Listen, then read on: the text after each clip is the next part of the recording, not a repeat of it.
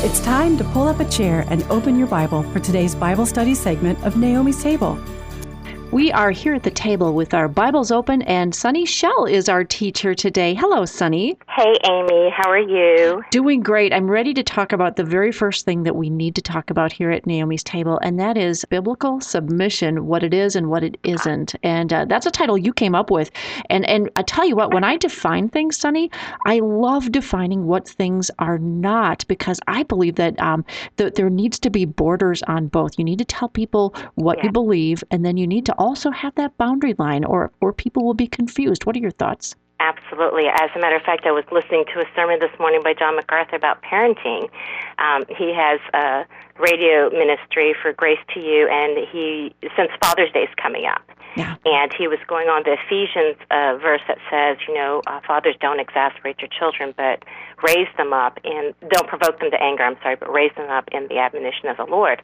And so he tells you first what not to do. He tells you this is how you get a brat. This is how you get a delinquent, and then he tells you what's the right thing. So. Yes, Very we're basically doing the same thing. Yeah, and it's from Scripture because Scripture says that. It says, "Do not provoke your children to anger," and then it tells it tells you what not to do, and it tells you what you're supposed to do instead. So, No, what is following the Lord. exactly? So, what is biblical submission? Uh, first, let's talk about what it doesn't mean. Okay, it doesn't mean what unfortunately a lot of people mean. The reason why I actually I want to explain use the word biblical submission is because there's two mistakes made with the word submission and biblical. One, uh, even Christians and the world assume submission means the same to everybody. Okay? Um, two, I found that a lot of Christian women assume because they're a Christian, if they submit, it makes it biblical. And one thing I've tried to clarify is you being a Christian doesn't make something biblical. It being in the Bible, God saying it is what makes it biblical. Who we are doesn't make things right. Who God is is what makes things right. So I want to get that cleared up All right. about the, those two words, biblical submission. Now I'm going to tell you what it's not. It does not mean a wife has been made to be her husband's doormat. That's a very common perception um, that if you're a, a submissive wife, that you just sit there and smile and nod and agree with everything your husband says and let him wipe his feet on you. Yeah. Um, it also does not mean a wife should blindly do whatever her husband tells her. I think we've all seen things like that where women think their husband hung the moon. And he can say and do all kinds of things. He can be absurd. He can be. I've seen husbands in front of their wives comment on another female, and she's just to sit there and smile Mm. Rather so than act insulted as she should. Yeah. um, so that is not biblical submission. Biblical submission also isn't that a wife is less valued by God. She isn't. No. God loves men and women equally. He values them equally. He made them differently and he loves them differently, but he loves them equally. Mm, In in our society, we just don't hear that. We hear, well, equal must be, uh, you know, everything the same. Exactly, and it's not. It's something that we've always told our kids. We told them, we know that God made you individuals. He says everyone's uniquely made. And we told them from the very beginning when they were little. So just in case you ever think there's favoritism, we're going to tell you something. We're going to treat you differently because you're made differently by God. Mm-hmm. But we'll love you at the equal amounts. We won't love one more than the other, but we will love you differently because you're made differently. Now, if we loved you the same, that would mean we don't love you equally. Let's talk about what biblical submission does mean according to God's word. Yes, according to God's word, this is what biblical submission does mean. It means a wife will willingly submit and lower herself to her husband.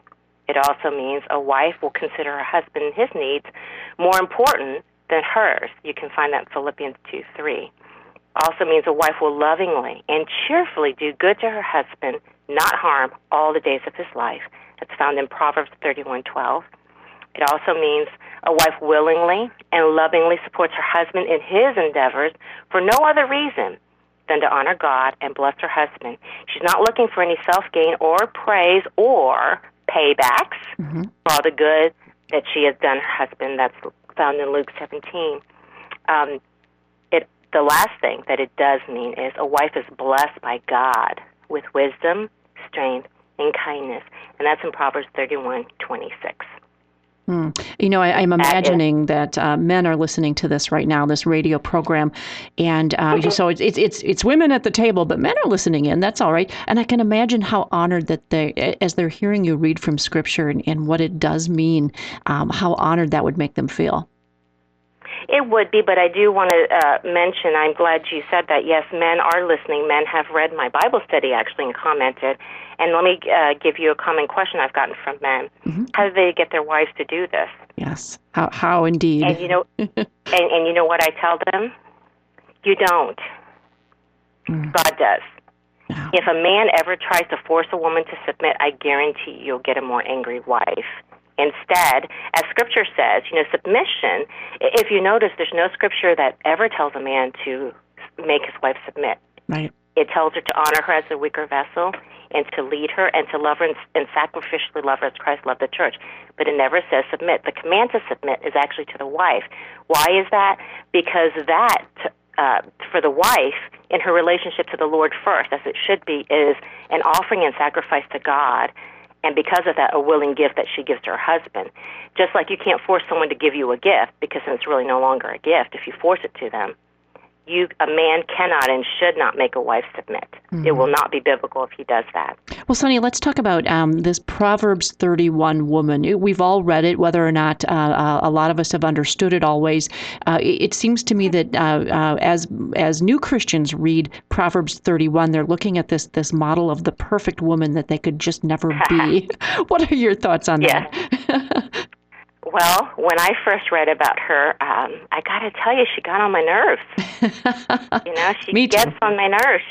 Yeah, she's an impossible woman, and and I I wanted to make her to be something that I didn't have to obey. Of course, we know in Second Timothy three sixteen it says all of the Word of God. All of Scripture is God breathed and mm. profitable for what? Teaching, rebuking, reproving, and building up the man or woman of God to full, full maturity. So, you know, unto righteousness. So I had to um, stop trying to make the Proverbs 31 woman be someone that I wanted her to be, which was different things. One, I decided something that I've heard lots of women say.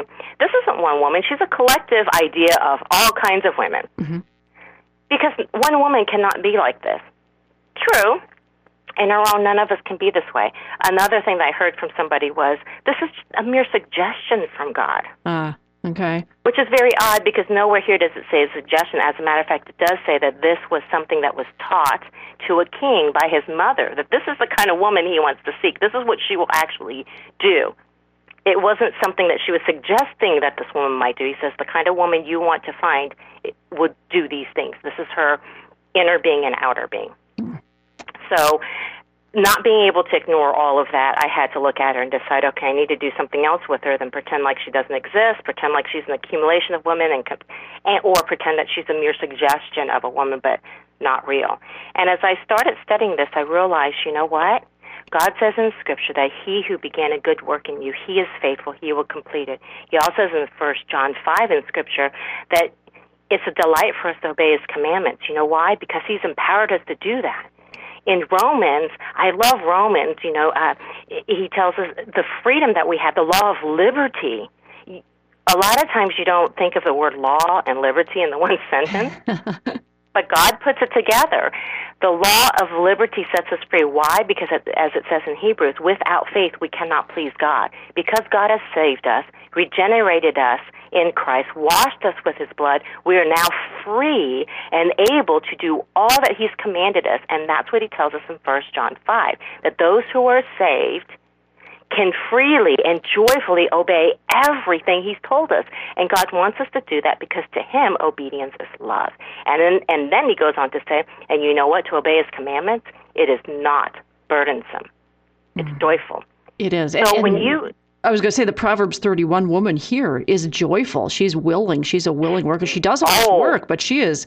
Uh, this is this is who she is. She's serious and she laughs and she's fun and she's wise. She lives in such a way that the men at the gate look at her husband and go, "Wow, you must be a pretty godly man if you're married to her." Yeah, and her family and adores her. Er, they just adore Absolutely. her. Yeah. Oh. Absolutely. Her children rise up and call her blessed. And then I love it says, and her husband also praises her. And his praise to her is, many women have done excellently, but you, you suppress them all. Mm. You know, uh, and, and we're getting to the end of this segment here. Uh, I want to let our, our ladies know that this uh, biblical submission, what it is and is not, is on our website. So, what you want to do is you want to go and read this and look up the Bible verses at, that Sunny has for you here. Sunny, you start this Bible uh, journey uh, in the Garden of Eden, don't you? Yes, I do. We we we start back at the Garden of Eden because we need to start at the beginning to see how we were made originally, and um, back to again what we're supposed to be doing versus what we're you know what we're not doing, kind of thing. So uh, we will start that in Proverbs thirty one ten. Um, the lesson's called "More Precious Than Jewels," and we'll talk about that when we get there. All right. And, and you're going to find out why biblical submission as a woman is so important. And we're going to give you the Bible verses. We're not just going to leave you hanging there. We're going to give you the Bible verses so that you can go and equip yourself and understand that uh, we are to be biblically submissive as women and we are to understand our role. So, Sunny, thanks for joining us at the table today. And uh, we look forward to your Bible studies. Thanks for having me, Amy. We will be right back.